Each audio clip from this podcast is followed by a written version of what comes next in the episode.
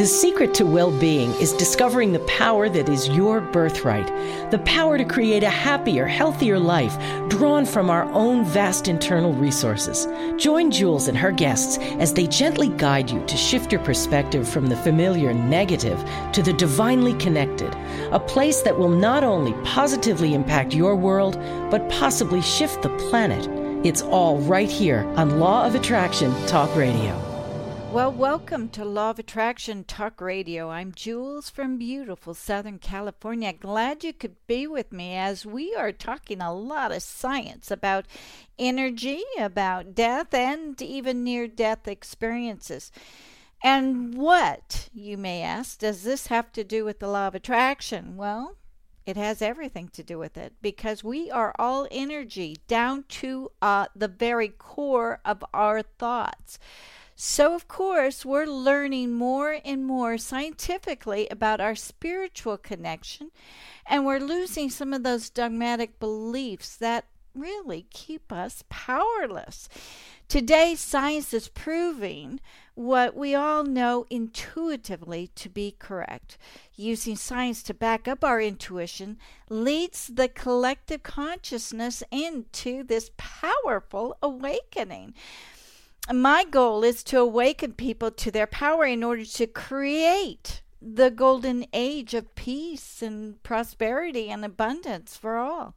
So, tonight I'm going to be talking about Russian scientist Konstantin Korotkov, who photographed people at the moment of their death and what the photographs show of the energy of the soul leaving the body.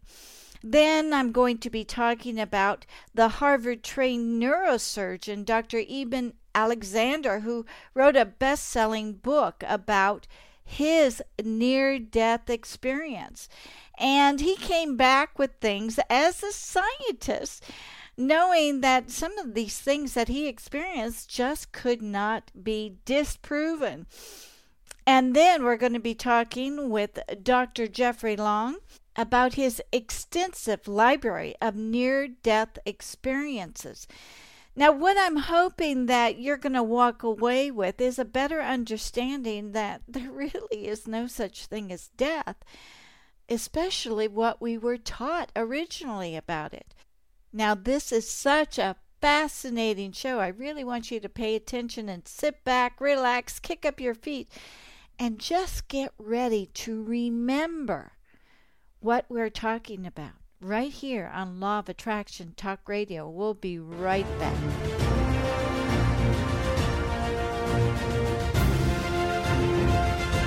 It's here, it's hot, and it's a must read. It's the science behind The Law of Attraction magazine. Every issue brings you great articles and in depth how to's from all your favorite law of attraction experts, authors, scientists, and medical professionals. Go to lawofattractionmagazine.net. That's lawofattractionmagazine.net. You're listening to the Law of Attraction Radio Network heard by millions worldwide through 38 internet radio stations and in over 135 countries. Come join us on Facebook for your daily dose of inspiration and action that reveals the secret within you. You can find us at facebook.com forward slash Law of Attraction Radio Network. That's facebook.com forward slash Law of Attraction Radio Network. Okay, we are back. Just want to remind people that we're signing people up to receive the print version of our Law of Attraction magazine. If you'd like to sign up for a subscription and have it delivered to your home via mail, just go to lawofattractionmagazine.net. And if you want to be a supporter of the show and help me get the word out to every country in the world, go to getjoyride.com and you can obtain a free print subscription as a reward for your support. Yeah, it's called Fair Energy Exchange. You know, in the next few weeks, we have got a huge lineup starting with Dr. Bruce Lipton and Joe Vitale, along with hypnotherapist Maggie Wild, talking about weight loss, and our friend Foster Gamble. They're all going to be coming on, one right after the other. So tell your friends to tune into my show on Stitcher.com, especially if your car has an internet dashboard, or iHeartRadio, or Tune in at the Law of Attraction Radio Network at loaradionetwork.com and you can see a whole bunch of ways to listen to my show. Russian scientist Konstantin Korotkov photographed people at the moment of their death with a special bioelectrographic camera that he developed in which you can see a blue gas discharge representing the life energy leaving the body gradually after death. According to Korotkov and his documented studies, the navel and the head are the first to lose their life force, which could be the soul, and that the groin and the heart are the last areas where the energy leaves. He did a two year study in which he used deaths attributed to old age, young deaths from illness, and even people who suffered violent and unexpected deaths. Now, with the unexpected death through this blue gas discharge and imagery of spikes and amplitudes, he saw that, that these deaths usually manifest a state of confusion, and the energy, get this, even returns to the body days after the death. He explained this could be the result of unused energy. But I think the consciousness may be so confused that it's trying to get back into the body. Just a note there are many hospice workers and relatives who witness the death of their loved ones or patients in which they can see the energy leave the body. So, this explanation of the photographs is not anything new to the people who can actually see the energy leave the body. And it's amazing how many people are coming forward to reveal this fact right now. Korotkov is the director of Research Institute of Physical Culture in St. Petersburg, Russia, and is endorsed by the Ministry of Health of Russia. This technique of capturing the life force energy is used by more than 300 doctors in the world for stress and monitoring progress of patients, such as those who are being treated for cancer. Korotkov says his energy photographic technique can be used to watch all kinds of imbalances biophysically and diagnose in real time. And also, it can be shown if a person who spouts that they have psychic powers is or is not a fraud. In other words, these cameras, imagery equipment, conveys the actual energy levels within the body. It's like the machines that read auras within a fingerprint. So, yes, his studies show conclusively that the energy simply does not die, it just takes on a different form. Here we are. Today, science is proving that there is no such thing as death. I find Professor Korotkov so fascinating, and as I was gathering more and more information and watching various interviews of him, he was asked about the quality of food in America, and he he said it's not so good, not like Russia. Russia has much better food. But he said also said something very interesting. You know, America is known for innovations. All the factories that built the cars and the manufacturing plants that really brought us great success and prosperity. And it also brought about this new innovation on how to harvest food and animals. And this resulted in making the animals or the meat that we eat confined into small areas. And of course, the need for antibiotics and hormones were necessary because it really couldn't take the place of a free range roving animal. This led to food and technology developing genetic manufacturing food known as GMOs. And through this technology, they are discovering many things that could only take time to fully understand the effects. And what it has revealed in test results with GMO foods, seeds, harvests show up in future generations with mutations. Studies have shown in mice deformities occur in the next generation. In other words, the full complexity of GMOs will show up in your children and in their children.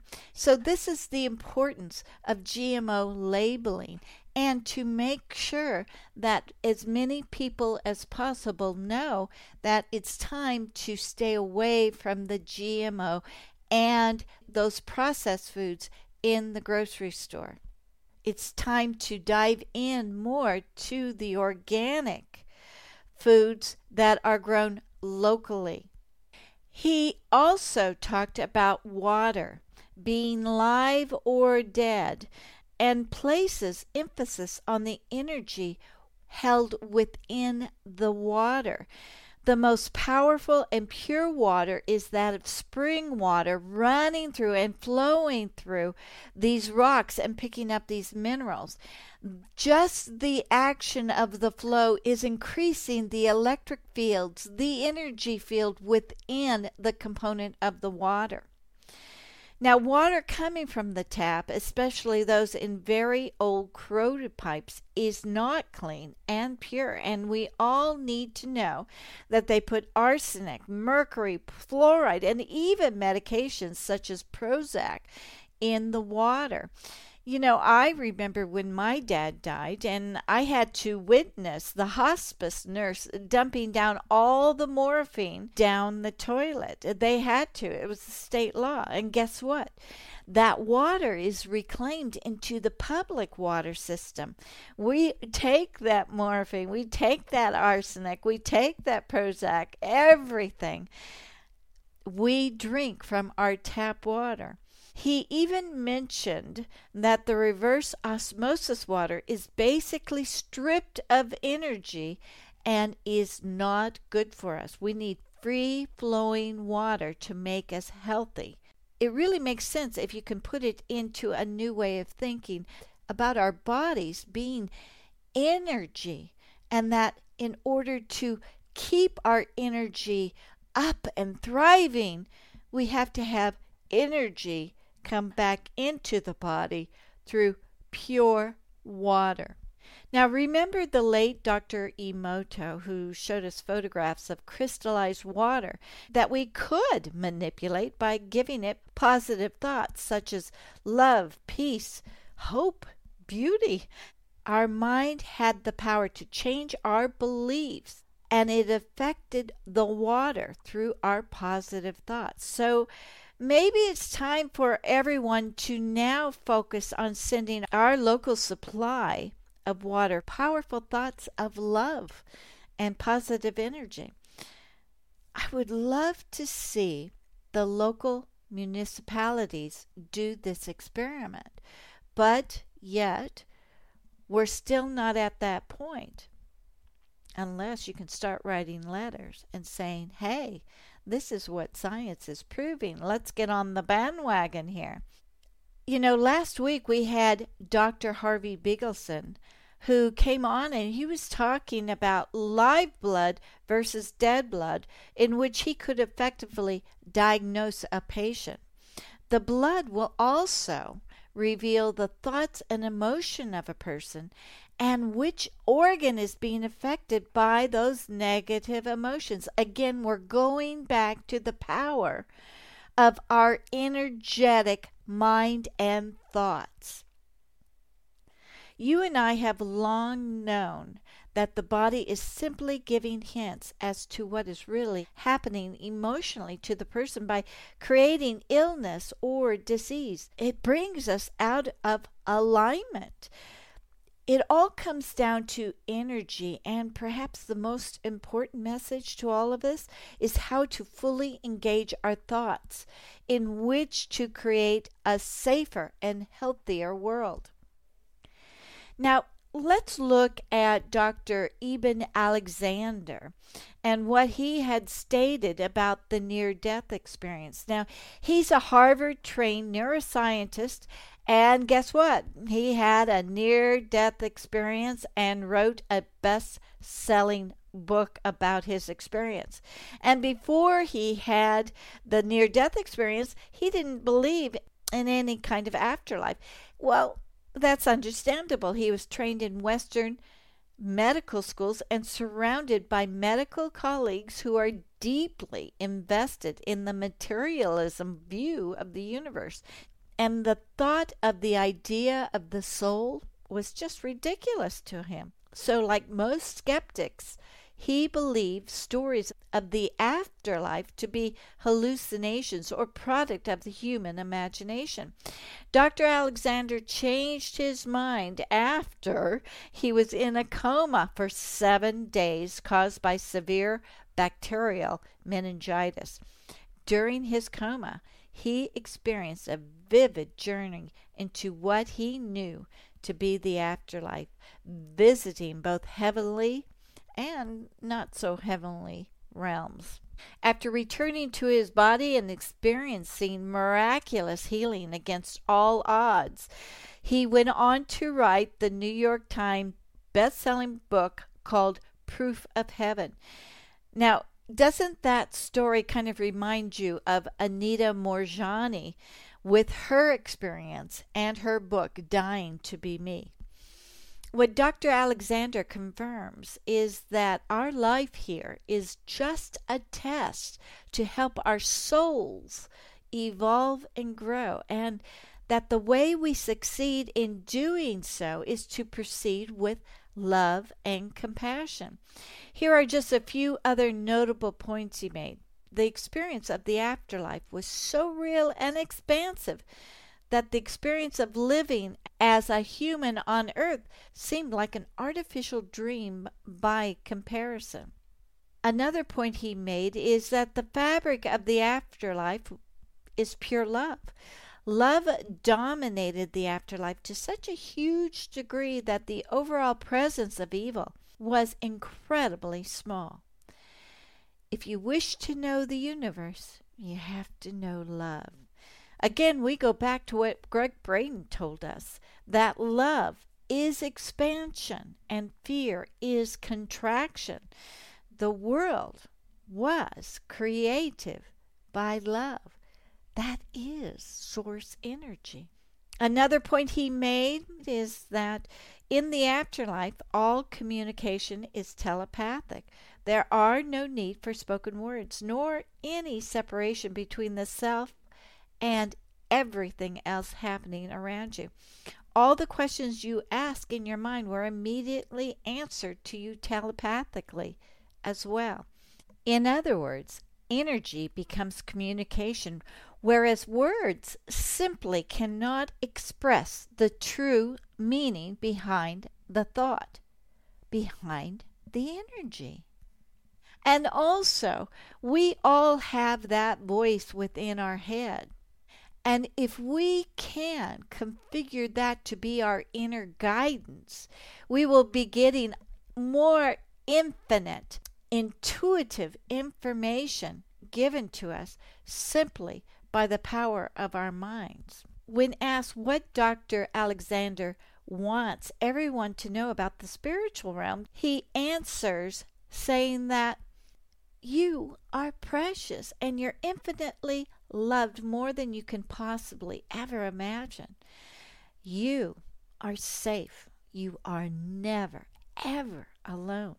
The unconditional and perfect love of the source energy neglects not one soul. Isn't that beautiful? Let me repeat. You are always safe. You are precious and you are so loved. You are never alone. And the perfect love of source energy neglects not one soul. Ah, beautiful. He also went on to state that love is, without a doubt, the basis of everything, not some abstract, hard to fathom kind of love, but the day to day kind that everybody knows and the kind of love that we feel when we look at our spouse or our children or even our animals. In its purest and most powerful form, this love is not jealous or selfish, but it's unconditional. Now, many of us now on the planet cannot even understand what unconditional really means. And I personally think that this love that is unconditional can be felt through the heart's coherence, which is more powerful than just the human feeling of love. Through the heart's coherence, the feeling you get is more in line with the love of being so incredible, so overwhelming that it's beyond our everyday human awareness. Truly, this is the connection of the human being to the source energy of all that is. I think this is why people come back so changed after they've had a near death experience. Because once they're there, they could feel that unconditional love. And many of us here on planet Earth are totally unable to feel what that means because we're kind of in that materialistic kind of love and unable to fully grasp what this unconditional love is all about.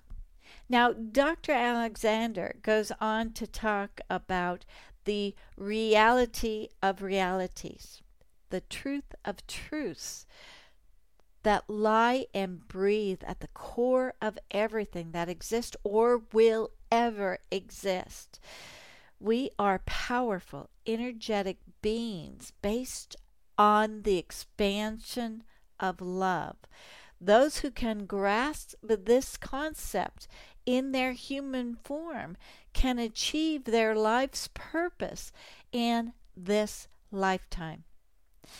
So, what he is speaking of, and what all of the doctors and the professors that I've just mentioned are talking about, is the law of attraction. If we can simply remember the source of our expanding power called love, we can harness this energy in our life to bring about dramatic changes to the world's collective consciousness. That's pretty powerful, isn't it?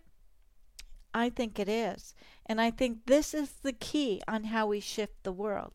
So now let's chat with, with Dr. Jeffrey Long, who is an anesthesiologist about his caseload library of the near death experience. Welcome, Dr. Jeffrey Long, to the Law of Attraction Talk Radio. I am so glad that you could be with us to take away this taboo subject of life after death. Well, Jules, it's a real pleasure for me to be here tonight with you also. As you said earlier, this is certainly going to be a very interesting, exciting show we certainly have a lot to talk about. The fear and sadness that, sadness that you said that's been surrounding death. I think we're popping that bubble of illusion through the websites and our worldwide outreach. Always love hearing that we're changing the world.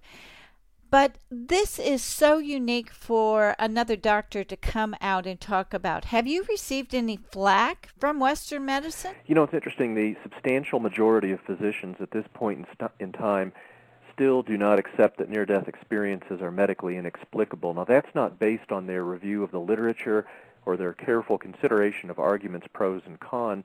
It's just simply based on the fact that they can't conceive that it's possible. Now, the interesting thing is, is when I sit down with physicians one-on-one or to a small group and they find out that this is the research area that I'm involved with and we start talking about some of the evidence, the substantial majority of physicians will say, oh, wow, that's interesting. I get it. There really is evidence justifying the reality of near-death experiences. It's really not one of these, uh, you know, woo-woo things, uh, you know, that a lot of people believe in without a lot of evidence behind it. And actually, the substantial majority of physicians, at least when I'm talking with them, come to accept the reality of near-death experience. It's all based on the evidence, Jules, and that's what our websites and research effort have been so focused on and so much about. When Dr. Elizabeth Kubler-Ross wrote her book, that's when I noticed things started changing in medicine. And then later, she came to the theory that there is no such thing as death. Is that your opinion as well? Yeah, there's no question about that in my mind. Uh, understand, uh, I guess for the sake of your, uh, assume your listeners, most of them will know what a near-death experience it is, is, but just in the event that some don't, what I'm talking about here is studying experiences where people basically die. They may clinically die, their heart stops, or at least they're so severely physically compromised from some illness or trauma that they're unconscious. And yet, at this point of unconsciousness, they have a highly detailed, often very lucid experience that, as you mentioned earlier, is similar all around the world. So, from my point of view, medically, it's absolutely impossible to have this kind of organized, lucid experience, which is so sh- similar as shared among so many people at a time when, medically speaking, your unconsciousness, the very definition of unconscious means no consciousness, mm. no ability to have any type of memory, and yet that's not what our near death experiences are describing.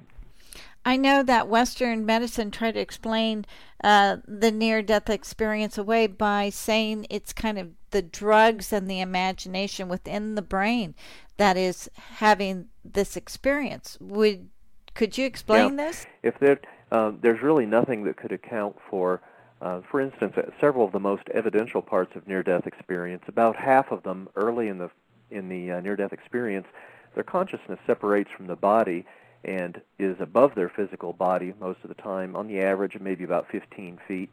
And from that vantage point, they can see their unconscious body or often their frantic resuscitation efforts and this is ongoing while they're unconscious or even clinically dead. And part of the study that I've done is to see how accurate these observations are. We've studied hundreds and hundreds of near-death experiences that involve these types of observations. Now, medically speaking, I would be able to pick up on inaccuracy or false impressions or anything that could account for an unreal observation because of my medical background and they're in this state so often describing their medical resuscitation procedures. What we're finding is about 97, 98% of the time, what they see and hear, when they're in that out-of-body state, usually early in the near-death experience, is absolutely accurate with no error whatsoever. And you can't explain that by hypoxia, which means low oxygen levels in the blood, or by brain chemistry, or by any other medical explanation at all. You simply cannot have that type of, of accurate observations while you're unconscious. It's medically inexplicable. Wow. You mentioned um, floating outside the body. Is this typical of a near death experience? Uh, during an NDE, um, it's only about half of the time they actually have that. Now, the other typical elements of an NDE, that besides that initial out of body experience, people have heard the uh, archetypical traveling through a tunnel. Very often there's a bright light at the end of the tunnel. Um, they may encounter deceased relatives. They may review all or a portion of their prior life experiences. Uh, very often they come to a decision with other beings that they encounter about whether they are going to return to their body, and then they do so. So, just in a very quick nutshell, that's the near death experience elements. Very few near death experiences have all those elements, and actually, uh, uh, most NDEs have uh, only a few of those elements. But by the time you study large numbers of NDEs, and we have on, on our website, we've studied, believe it or not, 1,600 NDEs. Pattern is extremely clear. These elements occur over and over and generally in a very consistent order. Wow, that's really fascinating. And it's from all over the world, too. Yeah, as you mentioned earlier, portions of our website that study NDEs have been translated into over 20 different foreign languages. Uh, that's all toward the credit of our webmaster, Jody that's been sort of her second full-time job to do this. But as a result of that, we have more uh, experiences shared from all around the world in first person. In other words, people in non-English speaking countries that share in English, or due to a team of, believe it or not, over 100 volunteer translators, we have people share in their native language, their NDE. We have our volunteers translate it into English, and then we share it back with the world. So as you said earlier, our website is absolutely the largest publicly available collection of NDEs by far, by orders of magnitude actually, than any other source in the world. So we, are basing our observation not on wishful thinking or uh, based on what prior research has demonstrated, but this is purely unique research driven by studying the NDEs shared with our website. And it is, exactly as I said, medically inexplicable. There is no explanation for it. Every shred of evidence that we're encountering through these 1,600 NDEs suggests that consciousness, who we are, our, our very being, survives our physical bodily death, that there is an afterlife, and there's a wonderful afterlife. Wow, that's really comforting. So tell me how uh, another country, let's say Iraq, how do they interpret this near death experience? Are the experiences similar to, say, somebody here in the U.S.? And that's a really critical question. In fact, one of the major study uh, components of our NDE website has been to study NDEs from very different, if you will, non-Western cultures. I actually wrote a portion of an academic book chapter on this very topic. We have portions of our website in uh, Arabic and other non-Western languages so that people can can read the questions in their own native non-Western language, uh, write it up, respond to it in their own non-Western language, and then we have volunteer translators share that. So we have some of the best way to observe and study NDEs from non-Western civilizations that's ever been possible before. And the answer is, well, the question, of course, it, that you're getting to, before we get to the answer, is are these non-Western NDEs similar or are they dissimilar to English or Western NDEs. And of, of uh-huh. course, the implication is very significant. If the NDEs are completely different, then of course that suggests they're culturally derived. NDEs are probably due to prior belief systems or, or what we all learned as part of our upbringing, and that would suggest a very different cause of NDEs. But, Jules, if the NDEs from non-Western countries are very, very similar to Western NDEs, well, what a shock that would be. That would suggest that there's a cause of NDEs that is independent of our cultural beliefs, our religious beliefs, and suggests that there's something much, much more going on. And the answer is they're remarkably similar. Wow. I've been absolutely astounded now with about 25 non-Western civilization NDEs at how amazingly similar that they are to, to Western NDEs. No question about that. That which causes NDEs, that which allows the experience of the NDE to unfold is clearly something separate from our prior belief system, what we were taught would happen after death, uh, from religious beliefs, from even radically different cultures from all around the world, all of them pointing to the same cause of NDEs, and that being that there really is something going on in this universe other than what we know on Earth, that there really is that higher consciousness, divine, or God, as it's all been variably called by NDEers themselves. Yeah, the incredible source of energy of all that is.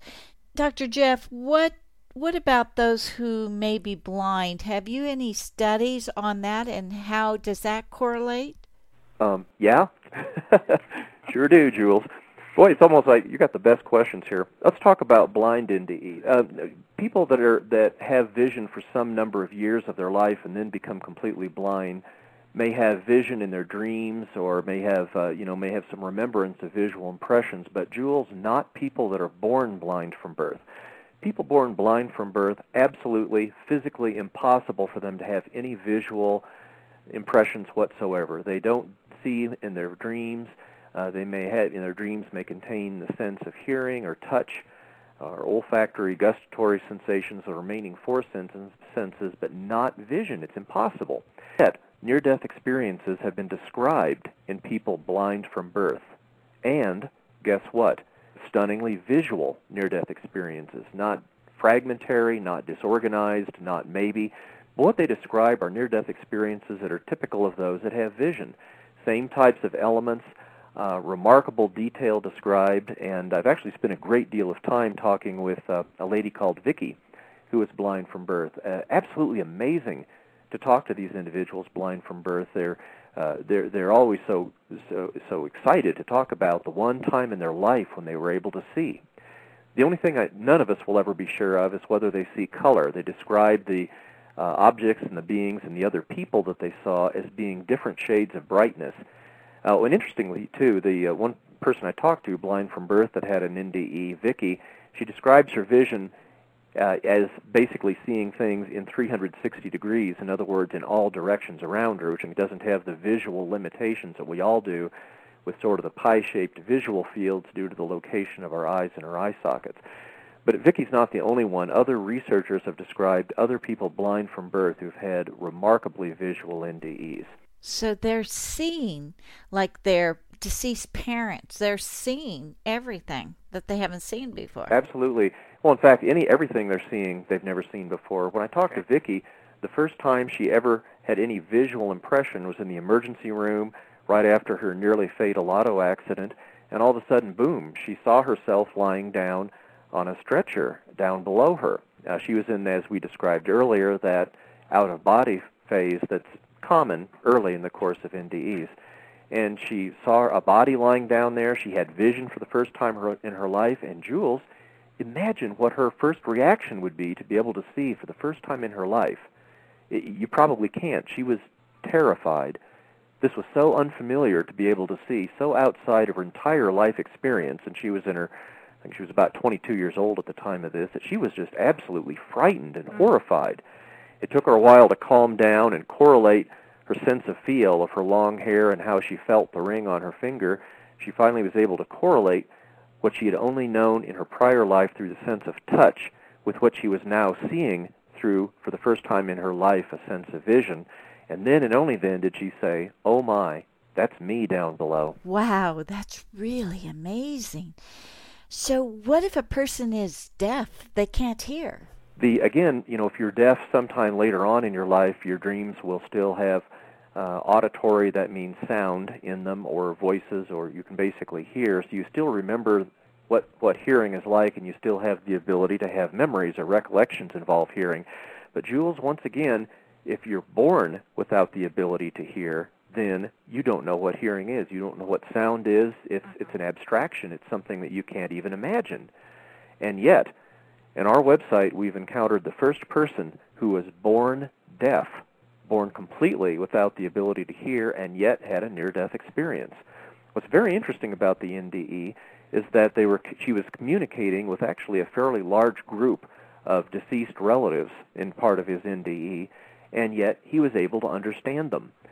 A lot of NDEers call this telepathic communication, but this clearly was outside of any possible uh, ordinary sense that he'd had. It didn't involve any visual impressions. It didn't involve any tactile. It means touch, like Braille. He was just simply standing and communicating with a large number of deceased relatives, and he understood them perfectly, and in turn, he was understood perfectly by them. So it's somewhat analogous to hearing, and that's the first NDE of that type that's ever been described in the world's literature. So Absolutely, no question about it. Regardless of the handicap you have, NDEs cross all physical boundaries and are independent of any prior life physical handicap that one might have. And as you and your listeners can easily imagine, that's again some of the strongest evidence that NDEs are for real. Wow, that's just amazing. Let's talk about self inflicted or suicides. Well, first of all, one thing that NDEers, that's near-death experiencers, if you will, how I'll say it, one thing they come back with almost every single time if they've committed suicide and nearly die and come back and are able to tell about their near-death experience. Those that have tried to commit suicide, had an NDE, and come back to share with the world almost uniformly come back with the belief that suicide is not the answer, that they were wrong, in fact they were extremely wrong, and that we need to live out our life on earth no matter how difficult. So people that have an NDE as a result of suicide are much, much, much less likely to attempt suicide again later in their life, which is very, very interesting. Now, as far as the types of experiences that NDEers have that try to commit suicide and have their NDE as a result of that, they're actually identical to people that have their life-threatening event as a result of some cause other than suicide. Mm. Same types of elements, uh, you know, a small percentage are frightening. The overwhelming majority are very blissful, peaceful. Uh, they may encounter uh, deceased relatives, tunnel, light, all the elements that occur in, from all causes of NDEs are all there. No question about it. People come back from that experience totally changed. Their mindset has changed. Yeah, and that's what the NDEers would say. If they if they have an NDE, they real that's the one critical thing that they learn. No matter how else people had their NDE as a result of any other life-threatening event, they never come back with such a uniform belief that suicide is wrong as as uh, suicidal NDEers. No question about that. That's wonderful. So let's talk about in the event of a heart attack. What does a person experience? Here's what happens when you have a heart attack.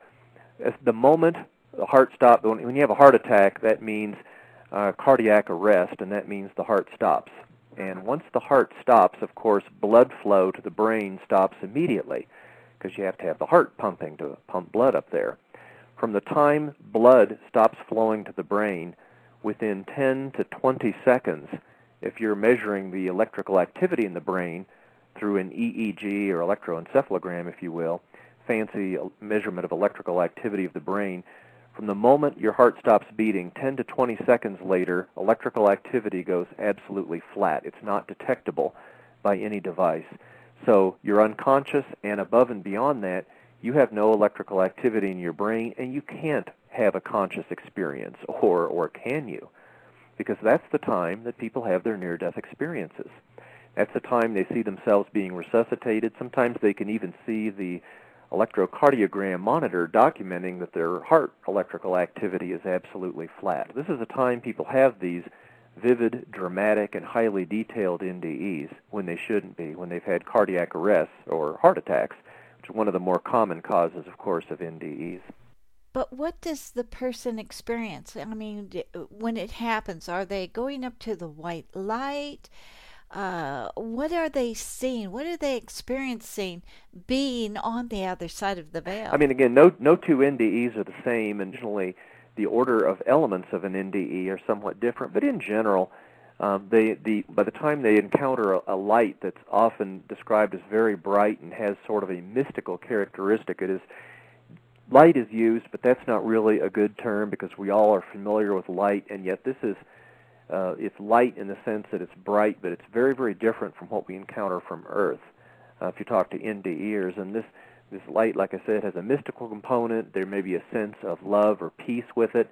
Uh, they may sense that there's a being associated with the light, even if the being is not not clearly defined. So that occurs. Uh, it may occur. Uh, almost always, they have to have ha- gone through the out-of-body part of the near-death experience.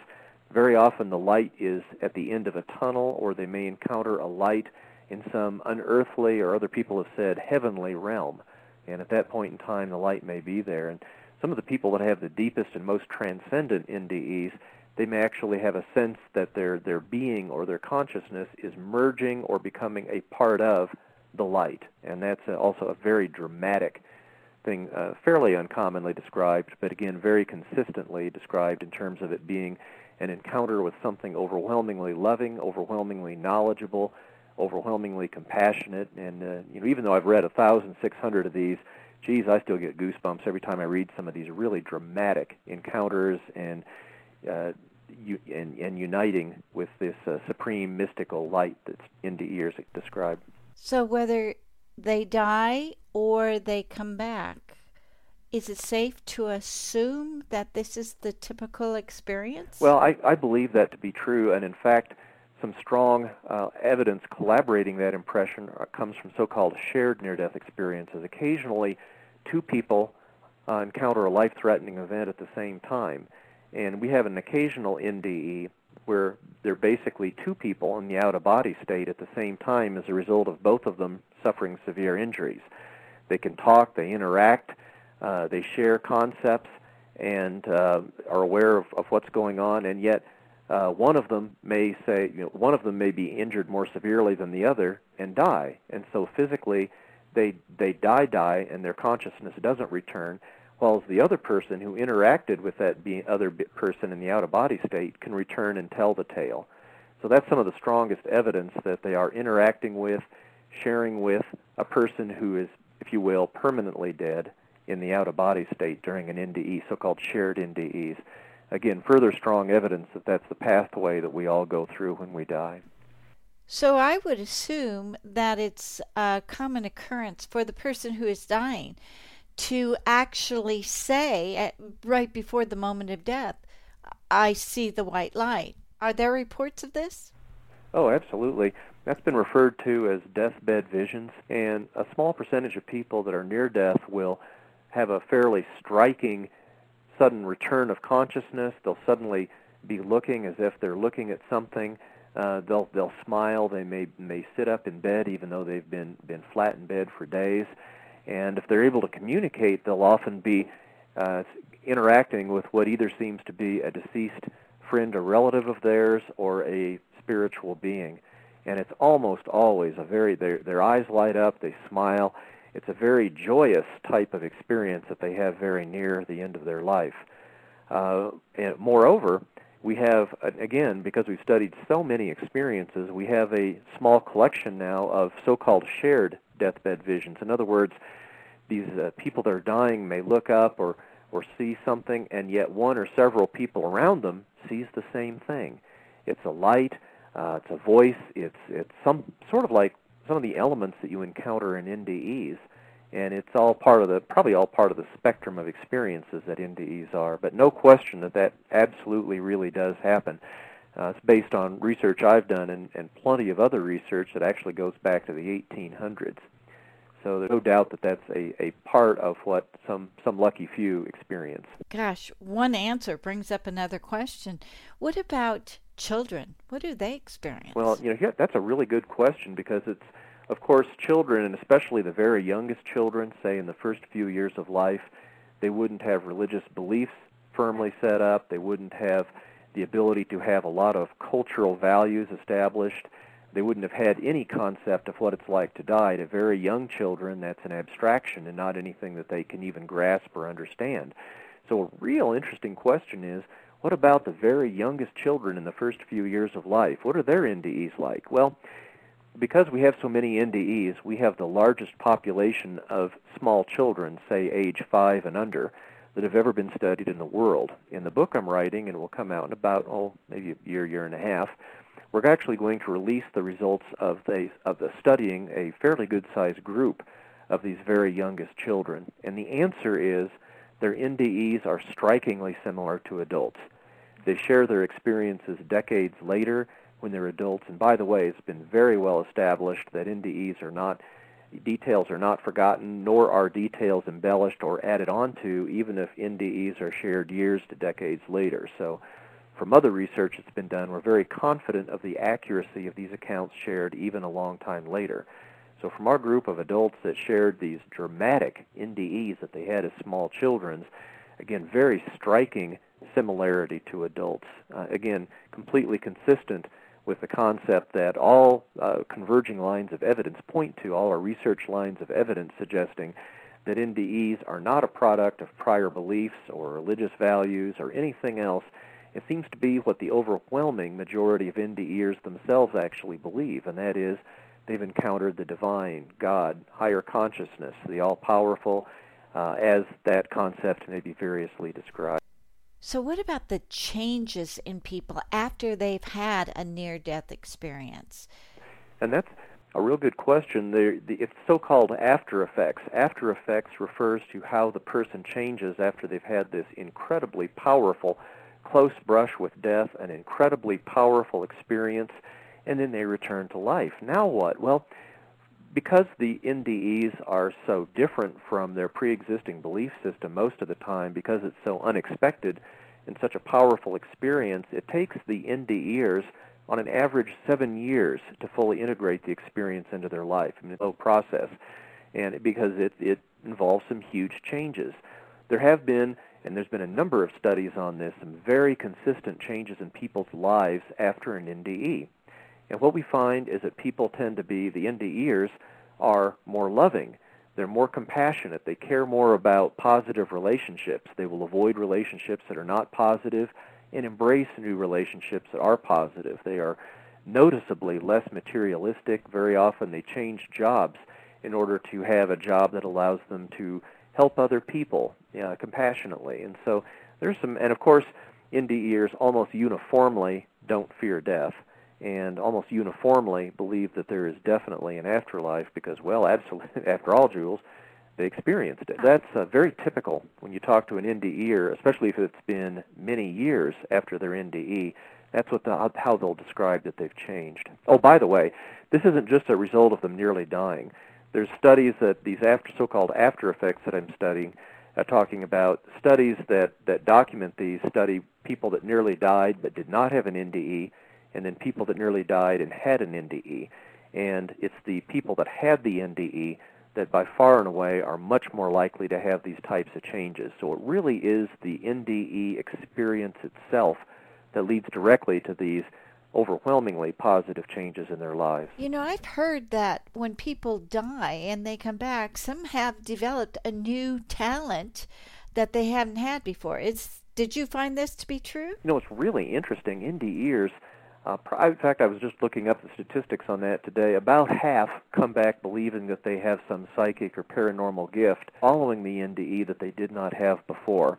Now, that's been very interesting to read about the variety of these types of gifts. Some people believe they have healing gifts. Uh, some people believe that they're more intuitive or precognitive. As best I can tell, one of the most common themes in the types of, of paranormal or psychic gifts that they have is an intuition that's probably related to, and this is uh, my hypothesis at this point in time. This isn't the product of research, but as best I can tell from studying large numbers of NDEs, I think these people become much more compassionate, much more loving. They become much more aware of people around them. And so I think as a result of that, what they may be calling intuitive is actually just a product of more compassionate awareness of people around them and that can can re- reveal itself as being markedly intuitive, and that's one of the more common gifts. And yet, some people describe healing. Uh, even some some people have gone on to become professional healers, uh, psychics. A number of psychics have had near-death experience that do that professionally, uh, although uh, not not large numbers. But again, it's just you know pretty much any psychic or paranormal gift you can think of at one point or another, a near death experiencer believes that they've developed that gift following their NDE. So, from your records, do the majority of the people that had the near death experience, do they come back knowing that we are all connected, that we're all one? You, you've nailed it. You've really hit on one of the most striking things that NDEers come back with. And that's very interesting because Judeo-Christian teachings, religious belief teachings, doesn't really talk, and, and virtually none of the major world religions or belief systems or values that we all share, almost none of those existing belief systems really emphasize the concept that we're all interconnected, we're all one, that we're all a part of each other at a level that's far beyond our physical awareness on this earth. And yet, NDEers uh, when they talk about a concept of either being separate from others or one or connected with others, essentially uniformly, and again, this is, is a product of studying hundreds and hundreds of NDEs, all with that same type of concept, come back saying, we really are connected, we really are one, we really are all part of that greater source. And it really is very important to NDEers to understand that, to realize how if you harm another person, you're really in some very important way harming yourself. But conversely, if you're loving or compassionate to another person, you're actually loving and compassionate to yourself and really all other people as well. Uh, that is a profoundly significant, remarkably consistent finding among the over 1,000 NDEs that we've studied, and that's that's really interesting because that that clearly does not derive from pre-existing belief systems. That clearly is an important spiritual concept that seems to be important to for NDEers to come to understand during their experience. Now, you are an oncologist and you have a lot of patients who are dying. So, how has knowing all of this affected your practice and and how you think about oncology. My, and you're right. I am an oncologist. My type of oncology work is so-called radiation oncology, which is the use of radiation to treat cancer. And so you're absolutely right. There's a large number of people that I treat with radiation. Uh, the, the chance for cure is either extremely small or there is no chance for cure, and we're simply using radiation therapy to try to relieve symptoms and make them feel better. There's no question as I look back over the eight years that I've been doing this work in the near-death experience arena, and it has definitely changed my attitude as a physician. I can't encounter these NDEs week after week after week with so many of them, I think without adopting some of the values, some of the beliefs that the NDEers themselves have. There's no question that I, as a physician, am much more loving, compassionate, caring for my patients, interested. I'll, uh, you know, it, it's easy for me to go the extra mile because that's it's what I want to do. It's not like I have to do or a job or it's just a part of, of who I am as a physician now, and much, much more so than it was, say, 10 or 20 years ago when I was practicing medicine. And I think, especially as a doctor that fights that most feared diagnosis, uh, is one that has to take be the front line of, of handling patients like that. There's no doubt that studying NDEs has given me an immense amount of courage. I don't fear the death of my patients because I know they're going to have an afterlife, and I know that afterlife will be wonderful. That has allowed me to be much more courageous, much more open with my patients. I can be much more that pillar of courage that they so much need when they're facing that life-threatening event than I ever could be. So there's no question that it has impacted me very, very positively in my daily practice of medicine. You know, and again, I think in some very mysterious way, I think any time you reach out to anybody lovingly and compassionately, even as a doctor to a patient, I am reasonably convinced in my year and a half of my practice here in Gallup, New Mexico, I'm seeing people have less side effects of my radiation therapy treatment that I've ever seen in my life. I'm remarkably good outcomes. I am, uh, again, this is a hypothesis, but I've certainly got a lot of evidence behind it at this point in time. I think I'm, you know, I almost hate to say this, but I think my ability to reach out to people compassionately and lovingly may actually be helping cure these people at a level that I couldn't do before. Wonderful. It's clear that this was your life's purpose. One last question, Dr. Jeff Long. Talk to me about Alzheimer's.